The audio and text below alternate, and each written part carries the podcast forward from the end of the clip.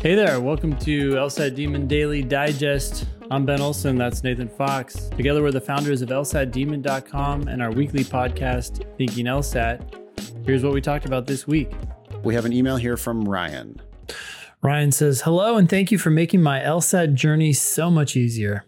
I'm writing in to ask specifically about how to improve in reading comp. On average, I miss zero to two questions in both games and logical reasoning but weirdly enough, I get six to nine questions wrong for reading comp for both time sections and practice tests. I've been studying for read- reading comp simply by drilling and trying to understand as much of the passage as possible before moving on to the questions. Nonetheless, my RC score is not improving as much as the other two sections have. Is there something wrong with the way I'm studying, or do I simply have to be more patient and keep up what I've been doing? Thank you for your time. And if you do respond, if you do respond to this question via your podcast, I would greatly appreciate it if you would tell me which podcast question my answer is on.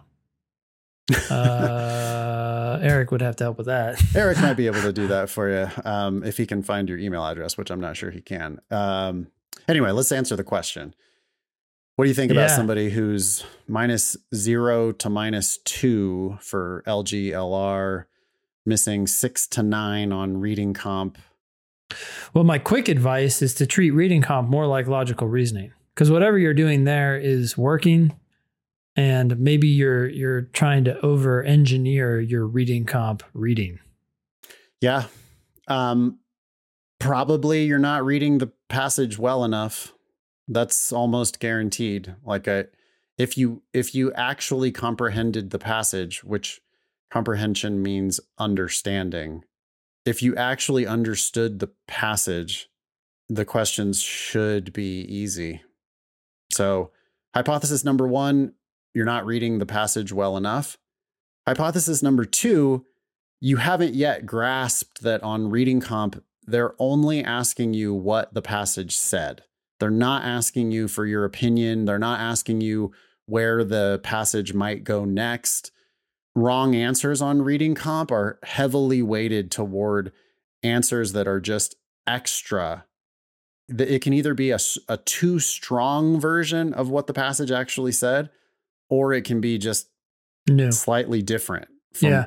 Slightly or very different from what the passage said. If so, a thing that people miss on reading comp a lot is that they just they fail to treat reading comp as if it's a whole bunch of must be true questions. Yep. I, I wrote a whole thing about it. It's like on reading comp, the questions are basically all must be trues. Yeah. If you start treating it that way, where it's like, hey, I need evidence to support this answer. And one real good way to get there, by the way, is to start predicting the answers.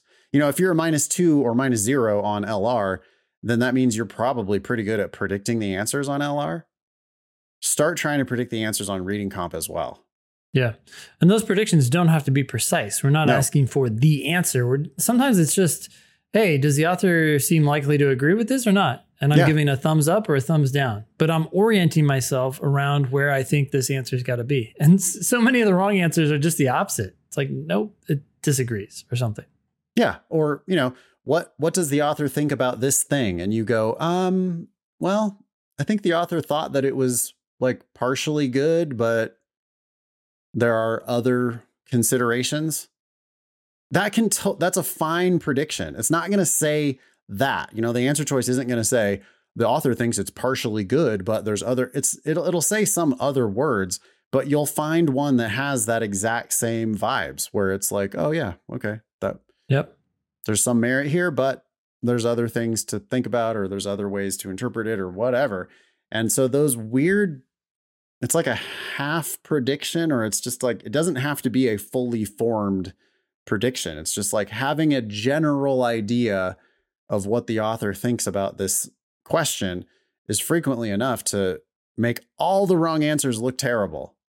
Well, and and sometimes a fully formed prediction is counterproductive because you're sitting there Right. trying to get it all right, and it's just like, no, just have a loose understanding of what's going on. Yeah. here. Or you could like have exactly the verbiage that you want, you know, like, well, it has to say these words.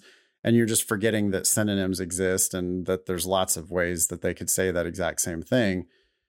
The the critical thing though is that you try to make a prediction because if you don't make a prediction, then you have to go read A like hoping that A is correct.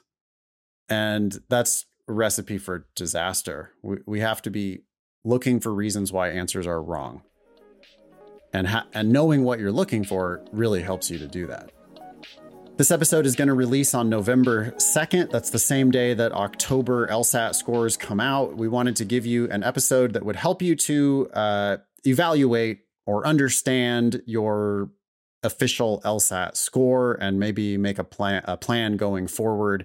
So, what should people be thinking today, Ben, as their scores are released? Okay. Yeah, you're going to get a score, right? Let's say you get a 162 uh, you just got to take a look at that score and see how that compares to your recent practice test scores. If it's within the range of your recent practice test scores, then there's nothing to be surprised about. If it's below your practice test scores, then you should be planning to take it again. Um, if it's above your practice test scores, well, then congratulations. You still might want to take it again if you're willing to prep more and bring up your practice test score average to that range or higher. Uh, then you should yeah, probably take it again. But that's that's what it really comes down to. Yeah, I think step 1 is like where does that official score fit into your range of recent practice test scores? Yep. And if you don't have a range of recent practice test scores, which many people don't, you should. And you shouldn't have taken the test, but don't worry about that now. It doesn't matter. It's right. happened. And let's practice and then bring your score up and take it again when you're ready. Right. So if the score is low compared to your recent practice tests, then you had a bad day for whatever reason. I would certainly be obviously be thinking about a retake. You might be signed up for the November LSAT. I think you should take the November LSAT frequently. And this is a huge mistake. People are like, well, I was happy with my range of practice test scores, but then on my official score, I got lower or I got like near the bottom of my range. So I'm going to take a bunch of time to prep. I, I was going to take the next official test, but I've decided not to because I need more time to prep. And they think that the reason they need more time to prep is because their official score was low in their range. They give the official score more weight than their practice test scores. Exactly. Right. The the error there of logic is you, you you should prep more if you're not happy with your range. You shouldn't prep more if your official test is somehow lower. right. If your yep. official test is like in the low, let's say the bottom quarter of your range, well, you should score in the bottom quarter of your range 25% of the time by definition. And so it doesn't mean anything. It's just one data point within your range. And if you like your range, then you should take the test officially again you don't necessarily need to do different prep. I would keep prepping. right. You might as well keep edging up your range. But yeah, you're ready to take it again. The other mistake that a lot of people make, especially in November, I think, is this they have one foot in and one foot out with admissions. So they're planning to take the test again, but they're also at the same time submitting apps to other schools. It's like, no, just focus on getting your best score. That may happen in November, but it may happen in January. I don't know. Let's get the best score on record. And then when that happens, look forward and decide when to apply. Yeah. If you score way below your range, this happens sometimes too. You know, like the student, you know, they could have been scoring 168 to 174 on their practice tests mm-hmm. and then they scored 162 on their official test. What do you think about that that student? Oh, they probably tried too hard to do a perfect test on test day. But yeah. I, I, still think their range is their range. And if they're happy with that range, they should take the test again. Just yes. stop giving so much respect to the official test. Well, y- yes. And I would add in that specifically in that case, which it happens like a lot, you did something different on your official test than you did on your practice tests.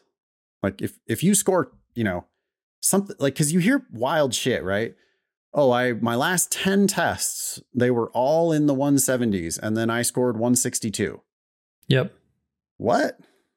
That shouldn't be really possible. Yeah. And so that means to me clearly you you just behaved differently. So what did you do differently? What was different about it? Did well, you Yeah, go ahead. Well, I'm just like there, there's so many different things that you can do, right? There's there's two different types of perfectionism that happen on official tests for people who are, you know, maybe they weren't taking their practice tests seriously enough, mm-hmm. or maybe they're taking the official test too seriously. But one way or the other, they either, you know, they shoot for 180 in one way or another.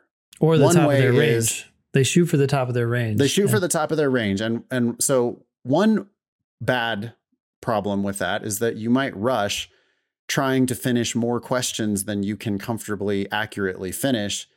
And so be honest with yourself. Did you underperform because you tried to shoot for the moon on the official test?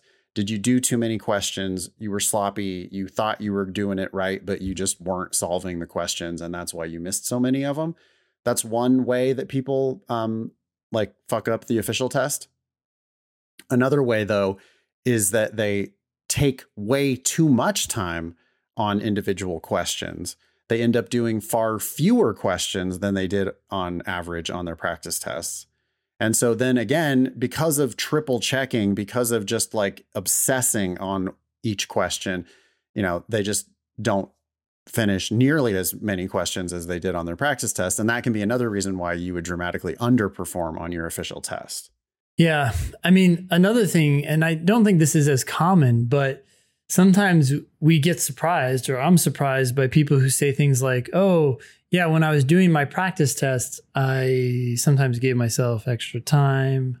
Yeah. like what? That's another uh, one. Yeah. Oh, well, you know, I mean, I would pause it if there was a distraction or, a, you know, if I, it's like I needed to go to the bathroom.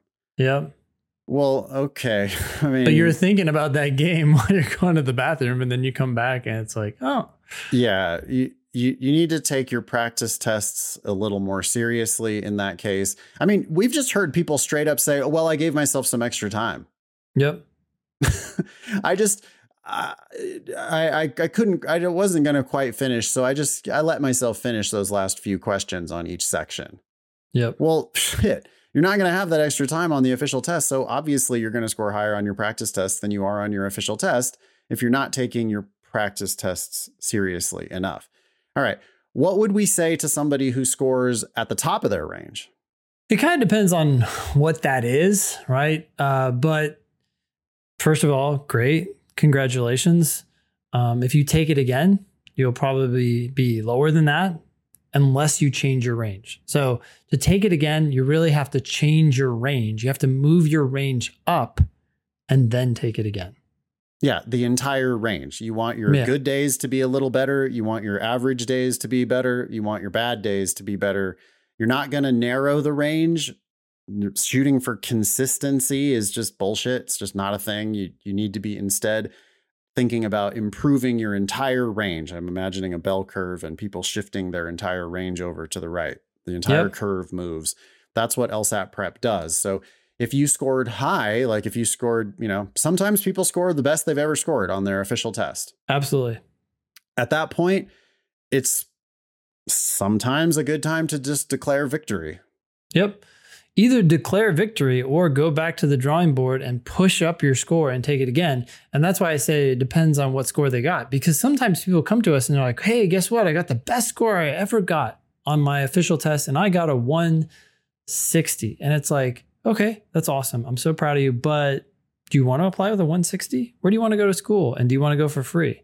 You're not going to do it with that score. So you need to do better. Or are you? And if you are, then great. Anything else you want to say about score release date? Nope. Uh, except maybe if you're feeling stressed or panicked or any sort of negative emotion, just take a deep breath and realize you can, in the vast majority of cases, try again. So look forward. Yeah. And by the way, if you're looking at this on YouTube, um, you can always just comment right below the video. Let us know what you scored. Um, LSAT Demon staff do monitor our comments on YouTube. We don't normally engage in uh, dumb debates, but if you have questions about your score and what you should do next, uh, you can uh, participate there in those comments and uh, we'll take a look at it and hopefully get back to you with some helpful stuff. We're going to look at a logical reasoning question today from Prep Test 73. I'll read you the passage, Ben, and you can tell me what you think of it. This is a Test 73, Section 4, Question 16, if you're playing along at home. Stress is a common cause of high blood pressure. Okay. It's telling me straight up that this thing, stress, makes my blood pressure go up. That's significant because on the test, they often talk about things that happen together, but I don't know what their relationship is. I don't have to worry about that here. It's just telling me stress makes my blood pressure go up. Yep. By calming their minds and thereby reducing stress, some people can lower their blood pressure. Makes total sense. If stress makes it go up, reducing stress seems like it could make it go down. Okay. And most people can calm their minds in turn by engaging in exercise. Again, this thing, exercise, makes us more calm, and making us more calm can make us have a lower blood blood pressure. Um, it all makes sense. It seems like these are just three facts. There's not really um, an argument here. And so putting them together, it sounds like exercise can make my blood pressure go down. Totally. Um, and that's exactly what you should be thinking here. That, you know, th- there's no argument here. It's just a set of facts. But Ben, you did it perfectly. You just immediately connected those facts. Yep. Uh, and thought, oh, so exercise can calm your mind and calm your mind can lower blood pressure. And yeah, so maybe by exercising, I can lower my blood pressure. Yeah. And I'm not saying it will, definitely. I'm just saying it can because that's the language that they used here, but that's good enough. Speaking of language, look at the terrible usage of in turn there. Isn't that weird? Most people can calm their minds in turn by engaging in exercise. Yeah. That is but a that, weird placement. well, it's it's exactly wrong. It's exactly wrong because it's not in turn. They're not what they're telling you is that you can exercise to calm your mind and then in turn your calm mind might reduce your stress and lower your blood pressure. Yeah. They just weirdly put that is that a is it a transition? Is it a conjunction? Is it it's nothing. It doesn't have any effect whatsoever. Anyway. Okay. You fought through it.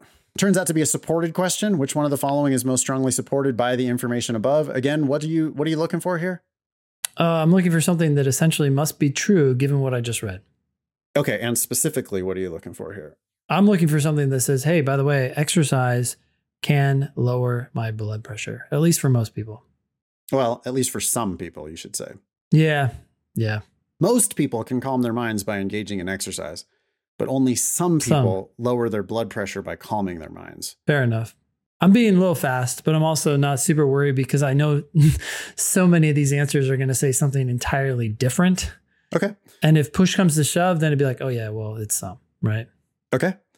A, for at least some people, having lower blood pressure has at least some tendency to cause their stress levels to be reduced. No, this is switching the causal relationship. It's saying that the lower blood pressure is having some sort of effect on their stress, where the argument said it or the passage said it in the other direction. Stress has an effect on their blood pressure. Okay. B, most people with high blood pressure can lower their blood pressure by reducing their stress. Most people with high blood pressure can lower their blood pressure by reducing their stress levels.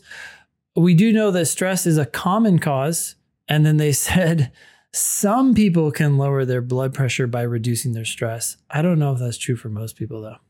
No, because even if stress is a common cause of high blood pressure, it could still be the 49th most common cause of high blood pressure. Yep. And yep. it could be obesity or diabetes or too much salt or whatever. And there'd be a thousand things that could be more influential and could be a much more common cause of stress. C, most people who do not exercise regularly have higher stress levels as a result. No, I know stress helps calm our minds and therefore eventually our stress. But exercise helps. Yeah. Yeah, exercise. So I don't even know what I said. But um I don't know what happens to people who don't exercise. Doesn't Yeah, even talk be- about it. Be careful here. I could see people choosing that answer because they think it's true in real life. Mm. You know, be like, oh, yeah, those people who never exercise, of course they're stressed out. But they're not asking you for your opinion. They're asking you what these facts said. D, engaging in exercise can directly lower one's blood pressure. Oh, I I don't know if it happens directly. In fact, the passage suggested that it happens indirectly. Yeah, that's probably worth having a short discussion about, huh? What does directly mean and what does indirectly mean? Well, directly means this event, maybe exercising, I'm going to say the word again, directly uh, impacts the next thing, which is lowering your blood pressure. But that's not what the passage said. The passage talked about these things that happen in between, right? Exercising makes you calmer. C- becoming calmer makes you have less stress. Less stress then lowers your blood pressure. So maybe one thing is affecting something else before it's finally affecting your blood pressure. That's indirect. Yeah, anything that's not direct is indirect. So, like, you directly kill someone if you run them over with your car. Great example.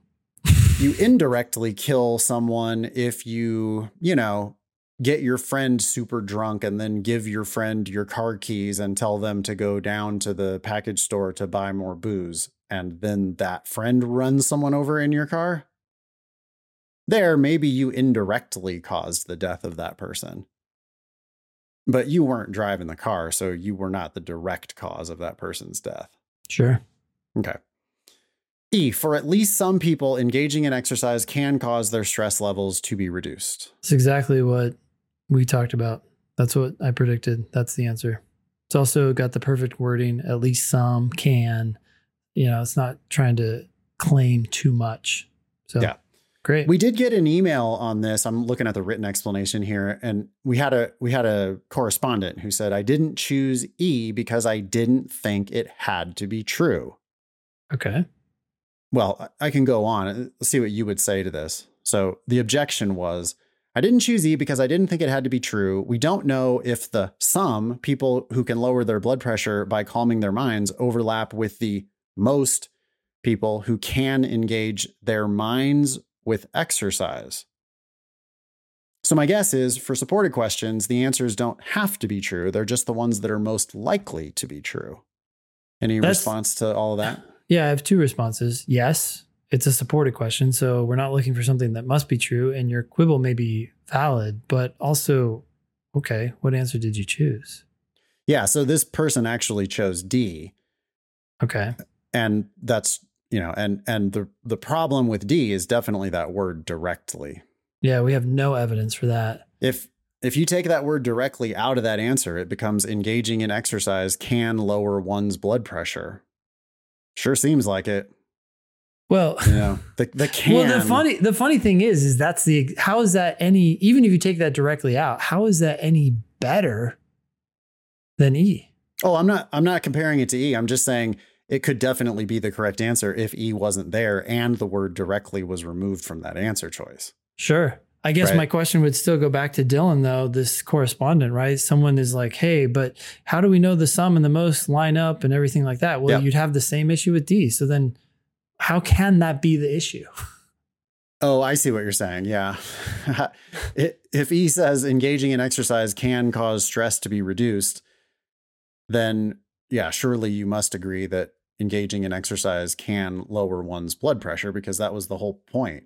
Exercise lowers blood pressure, which reduces stress. No, wait, sorry, it's the other way around. Exercise. yeah. So D is actually still reduces- worse oh, it's get- worse. because you have to go one more step still Yeah. to get to D. hmm Yeah, and anyway, it was the word directly that made that a thousand percent wrong. Yeah, because- sorry to get into this the weeds here, but I mean that's what we always get back to, right? Like people take issues with answer choices, and it's like, okay, well then that issue cannot exist in any of the other answers, and yet it does. The best, Yeah. the next best answer, it still has that problem, so that can't be the issue here. Yeah. Yeah, you got to make two mistakes to miss that question. So it's fine that you had this quibble with E. and you didn't think it was a perfect answer, that's okay. But you failed to be equally skeptical of D. And, you know, so you you picked that wrong answer without being skeptical enough. Okay. Keep practicing. Yep. Cool. This is coming to us from uh, producer Eric, forwarded it in uh, a bunch of links. Check out the law school data admissions graphs for these schools. And the four, the five schools that Eric linked to us are Wash U in St. Louis, ASU, uh, UC, that's Arizona, UCLA, University of Florida, Levin, and uh, Vanderbilt. Have you seen these before, Ben? No, I've never seen these. These are sharp. this is, They're wow. they are very interesting. Yeah. I have been looking forward to recording this episode because I wanted to talk to you about this stuff. I, I want to clarify my word sharp here. I guess what I'm, I'm surprised by how like how much there is a cutoff. That's exactly why Eric sent these links. So we're looking at, um, I mean, law school data is at lsd.law. Okay. And this is just looking at the school report. I guess they have these school reports for every school.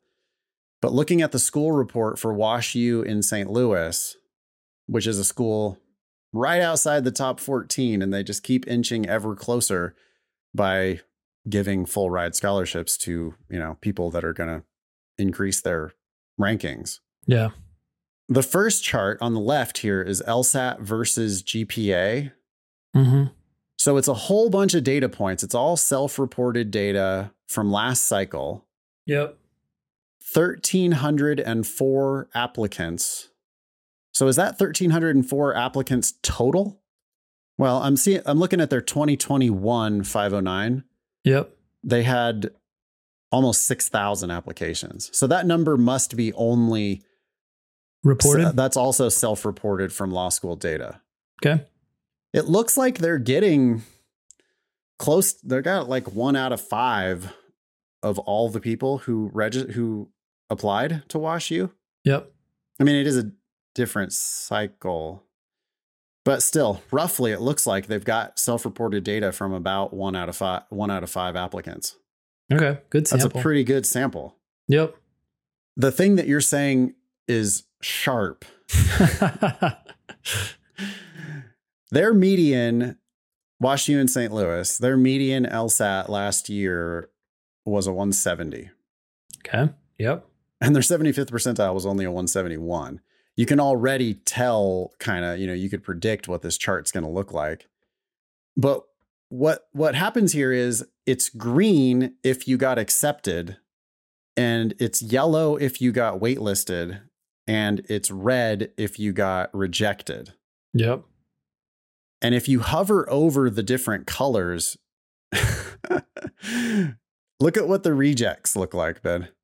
Yeah, what do you, what do you Well, there's a smattering of red dots on the bottom of the chart. Those are people who have uh, GPAs below 2.5. Yeah. They're just like getting rejected because their GPA sucks. Yeah. But the the thing that I, I find very striking is that the the red it just like stops right at their 50th percentile. Right at their 50th right or right under their 50th percentile. And the yellows are super heavily heavy, super heavily weighted at or below their median. I mean there's this big stripe of yellows right on you know, people getting waitlisted with a 171 and a 3.68 GPA. It's like, well, your GPA is not good enough that you're getting in just on GPA. Your LSAT's not good enough that you're getting in just on LSAT, and you're getting waitlisted. And then when you look at the greens, look at how look at that line of greens that's going down right at 172. Yeah, it, it you have that 172, your GPA can drop all the way down. But the same is true even uh, for your GPA. If you have the yeah. what above uh, four, no three eight or something like that, right? Yeah. So then you can have a pretty low LSAT score. It's like, and it just tracks. And I don't see any reds once you have above either one of those numbers, either Exactly. you don't have to have above both. You just have to have above Well, one. Nope. Vicarious cat person managed to get denied with a 177 and a 2.4. Yes, that's true. There is a you're right below two point five. So you drop low enough, and it's like okay, we're done. But still, the, fundamentally, there's this. That's so strange. It's just Well, like I mean, yeah, they denied one person out of however many thousand. I mean, well, I guess there's 1,304 people who self reported here. Hmm. 312 of those were denials. But there's exactly one of them that is a denial above their 50th percentile LSAT. And are there any GPA denials above their 50th percentile GPA? I don't see any. There's one that's right on it. Doubtful Camel managed to get denied with a 161 and a 3.98. But I- doubtful. I- camel. I can't describe how stark these lines are. yeah, And and it's just like and so what Eric wrote, he wrote holistic admissions process question mark and Yeah. you know, he's he's just he's he's joking um or he's uh he's poking fun, of course.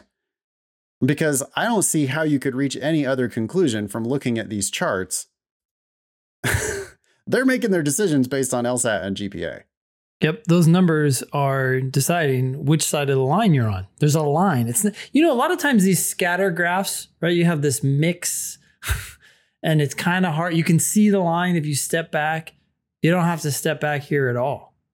You step over the cliff, and boom, you're off the admissions.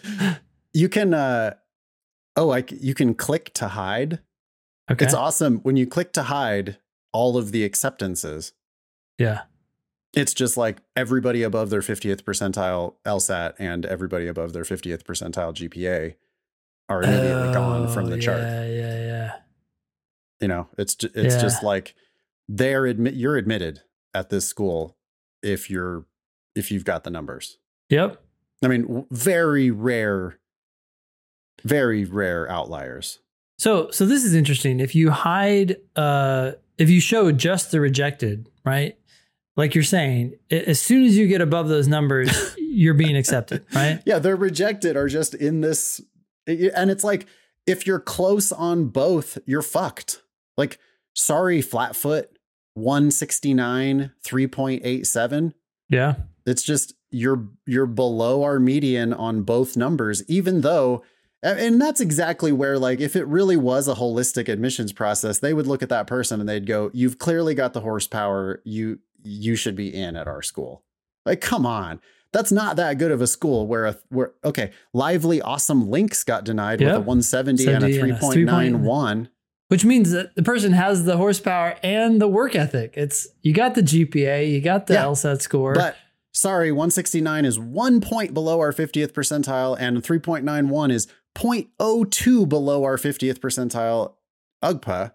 And so you're getting denied because you're going to make our medians look worse. You're going to make our ranking go down. And so we don't give one fuck holistically. We're denying you because you're going to make our rankings look bad.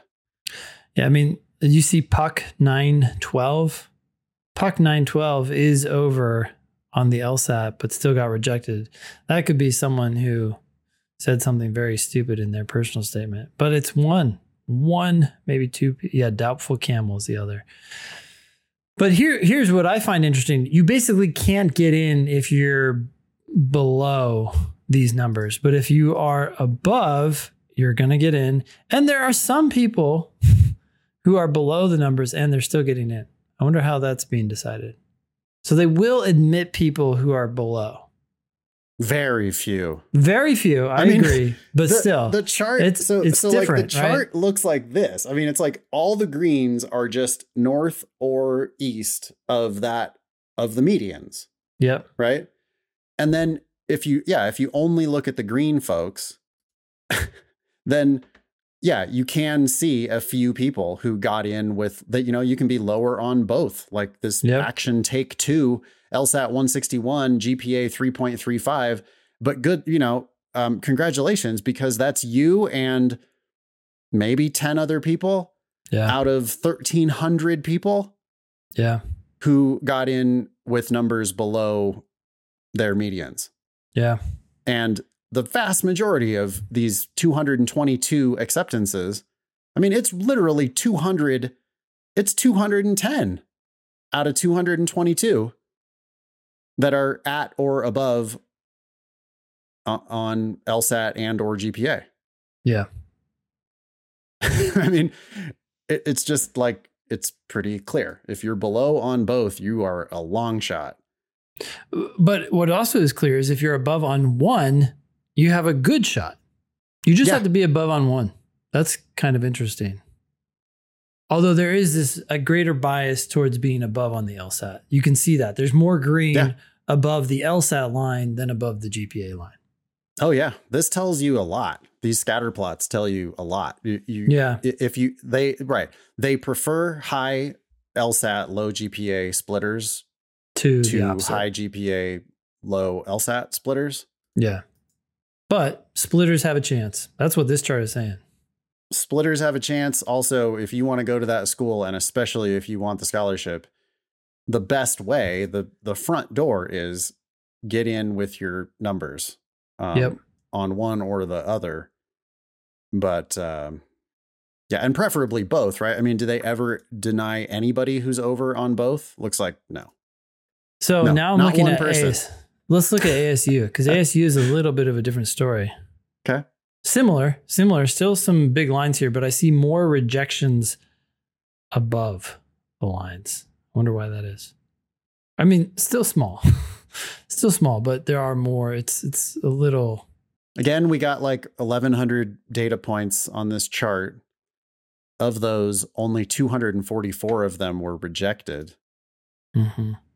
The vast majority of the rejections again i mean the rejections are concentrated under the medians for both Yep. yeah they do have more rejections asu is rejecting more specifically it looks like they're rejecting the high lsat but they're also admitting lots of high lsat low gpa people too Yeah.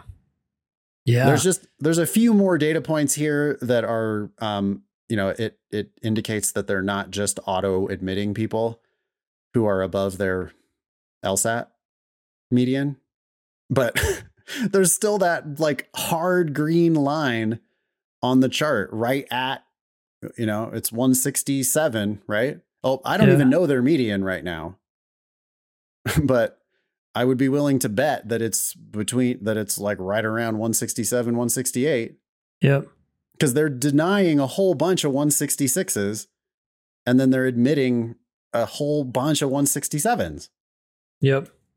So here's okay, practically speaking, what this means is if you're above the 50th percentile for LSAT and you're above the 25th percentile for GPA, you're in. That's what this chart says to me. Am I reading that wrong? You got to get above the 50th percentile for S- for LSAT and above the 25th percentile for GPA. That's great news for a lot of people if that's true because your LSAT score is still within your control. I mean, they they also are admitting lots of people who are below their 25th percentile for GPA. Oh, absolutely. But I'm just saying that's that's where the massive green is, right? But you're right. There's a people who are a lot lower in their GPA. I mean, that 2.5. line goes straight down. That like there's plenty of people down there with 167, 2.5. You're in.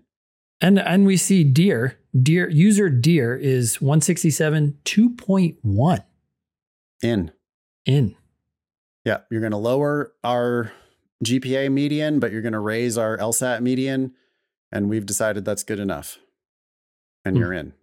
But we don't see that as much with the uh, above the GPA. If you're above the GPA, but your LSAT isn't there, we're not seeing a, a, as much of a. That may just be the nature of the range of LSAT scores. Geez, if you're applying Yeah. below a 140, I don't know. Yeah, but it, it it's it's I mean, yeah, they're just they are clearly admitting that they care about their median a lot. That's the only possible explanation for this data. They they care about their median a lot. They care about their median a lot, and specifically their median for the LSAT score. Yep. I'd be more worried about that than your GPA. Hide everything else and just look at uh just look at the waitlisted. Yep.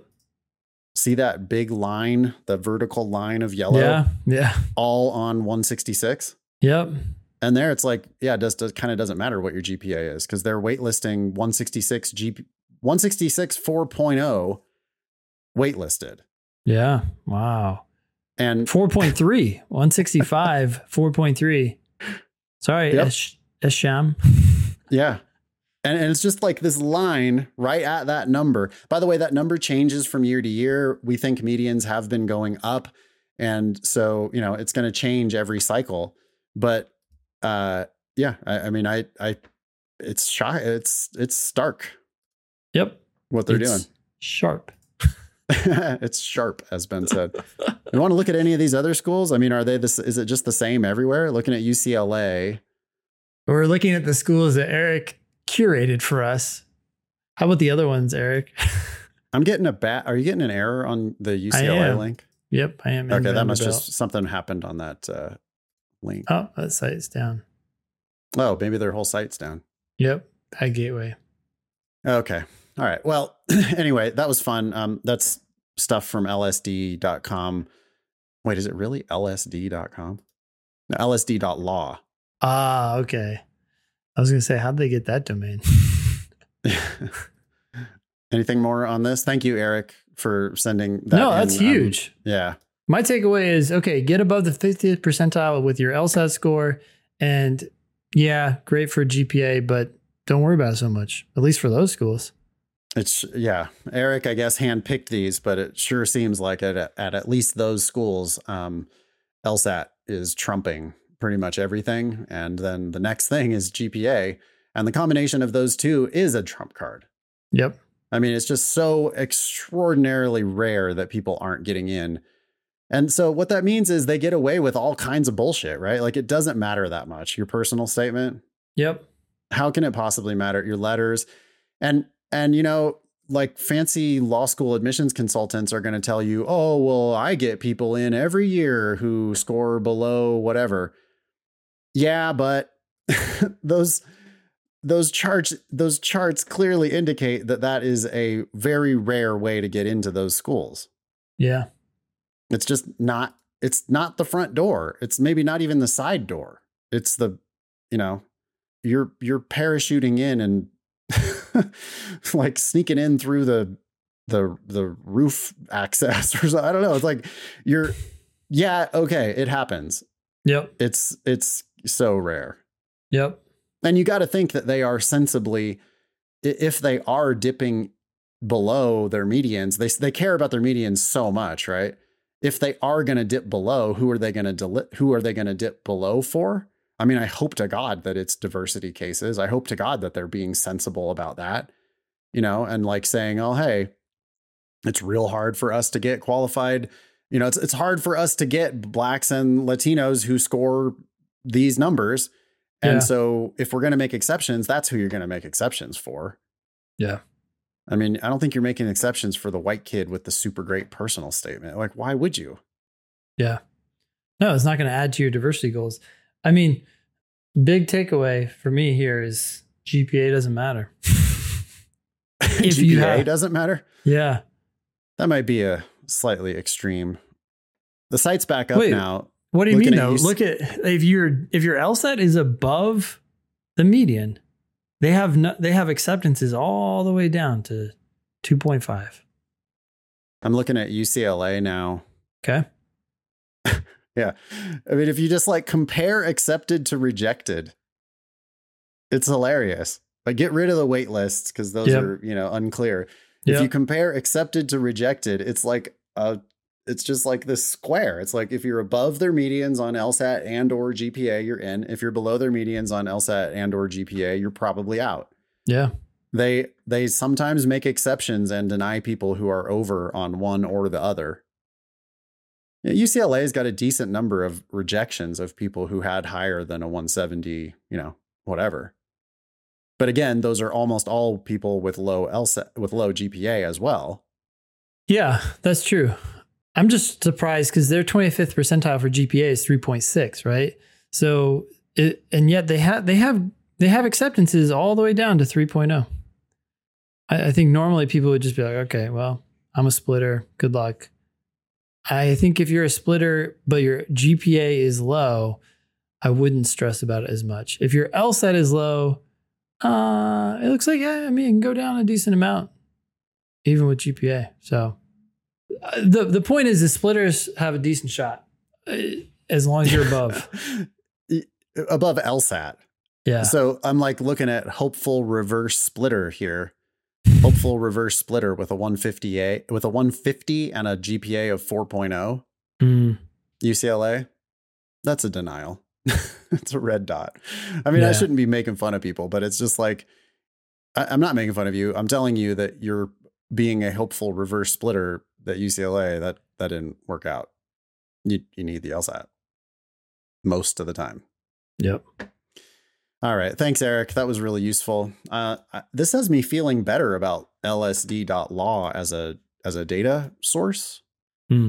Because that data looks pretty good, right? I mean, That's Even if you- sample. Yeah.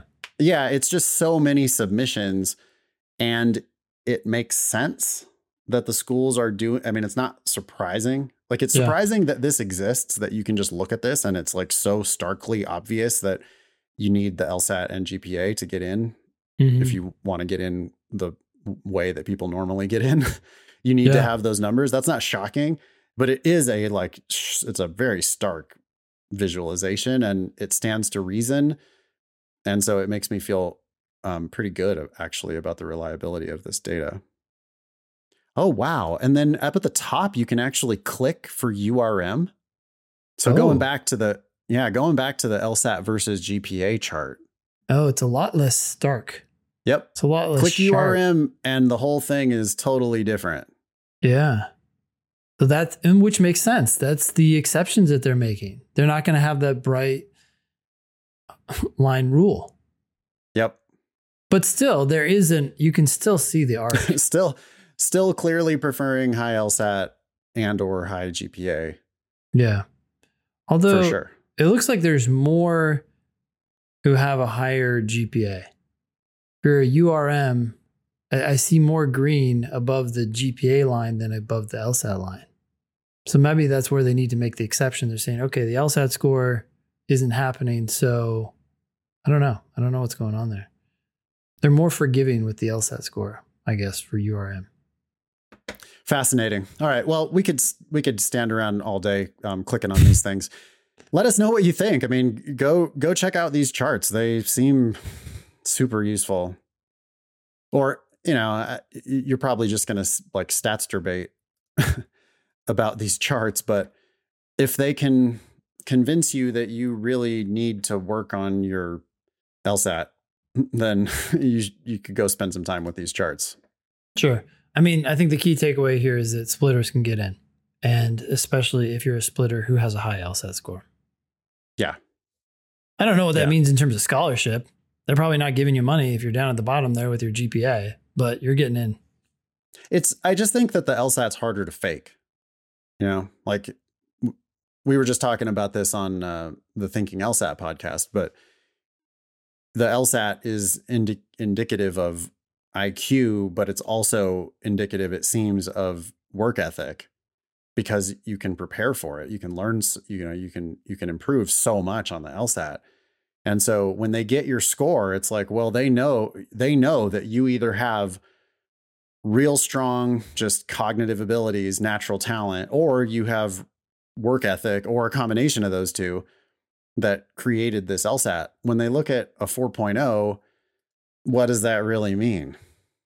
Sure. Depends know, on the classes you took, where you took them, all sorts of random variables that are hard to pin down. Yeah. Cool. All right. Well, you want to add anything here? Nope. Thank you, Eric. Uh, We have an email here from Anonymous. This one just came in this morning. Hi, Demon Team. I hope you're all doing well and enjoyed your Halloweens. I've got a strange scenario that I thought might be helpful for you to be made aware of since applicant pools for law schools increasingly include older candidates who've been in prior careers or even graduate school. In these circumstances, it's possible that the same people applying to school would have had opportunities to build relationships with current undergrads who are also applying. I had a magnificent student in grad school for a class I TA'd for who was so exceptional that they received the top grade out of every student in all iterations of the course across multiple semesters. I was thrilled to write a letter for this student when they asked because they're amazing and deserve it. However, I unfortunately learned that someone with an active LSAC candidate account is not eligible to write a letter for another candidate, as you are considered an applicant. You would even be susceptible to misconduct or inconsistency charges if you did so, and apparently my status as both a candidate and requested recommender is so unusual that a representative at LSAC had to confirm with superiors as to what the policy technically entails. As I understood the outcome, even if this student and I are not applying to the same schools, I am not able to serve as an official recommender for them because I'm also an LSAC candidate. This was very upsetting to learn about, as not only is this student going to have to find a backup, but I can't even vouch for someone who's earned it. Moreover, I'm surprised to learn that this is that this was considered so unusual because plenty of former grad students apply to law school. What do you guys think of this whole thing? Do you expect that this is going to become more common? Or is this a one off? I feel like an absolute garbage human right now because I'm wondering if I should have anticipated this, but I honestly had no clue or expectation that it would be a problem. Would love your thoughts. Thanks. And that's coming from Anonymous. Hey, it's news to me. I'm assuming it's news to you, Nathan. You're definitely not a garbage person for not knowing that no, because yeah. I did not know that until you told me. Yep, same. Uh, you know, LSAC is a big organization. They probably came up with a bunch of rules like this to try to avoid some sort of self serving behavior by candidates. I have no idea. Um, it's unfortunate. It'd be kind of cool to be able to write this letter for this person. It might also make you look better to law school they realize you're a position, you were in a position to assess others and provide positive feedback for them. But hey, it's not an option. Move on. Yeah, I mean, the person that you're that you wanted to write the letter for, maybe they could wait until you're done with your cycle. Like maybe when you're, I mean, uh, like if they waited till next year, is what I'm saying. Sure. They probably don't want to do that. Uh, but I suppose they could, or you could. Maybe the professor from that class, you you could reach out to that professor and go, "Hey, I was going to write this, but I'm not able to now because of these LSAC rules. Can you please do it. You could send the, you could write the letter and send you it. could write the draft. That would save them a lot yeah. of time. I'm sure it'd be easy for them to say yes to that. Like just endorse it. Yeah. Uh-huh. Maybe you could finagle something that way. But uh, yeah, that is eh, kind of a bummer. I don't I mean, we've been doing this for 15 years and this is the first time I've ever heard of it. So I I don't think that it is common at all. I can clearly see why they had that rule. They probably didn't have the rule and then three smartasses got together and said, Hey, we're all applying to law school right now. How about I write a letter for each of you two, and then you two write a letter for each of me and each other. And uh, then, you know, and then and uh, the the crazy thing is that the schools probably guaranteed would never catch it. Yeah. Like, are they vetting the? Are they like actually like they're not doing a background check on the people who write these letters of recommendation? Yeah. I mean, at all, right? Like, what do you think they're actually doing? Like glancing at it. Yep. And so, in order to, you know, just nip that right in the bud, if they can link the LSAC accounts, then they can just keep it, all these like lazy cheaters from cheating. And you're unfortunately not a lazy cheater, but you're caught in the the trap. That's kind of a fun little side tidbit. Sorry that you feel shitty about it, but uh, it'll work out. They'll they'll find another recommender. Yep. Email daily at lsatdemon.com if you'd like to ask us a question or share some LSAT or law school admissions news. Thanks for listening.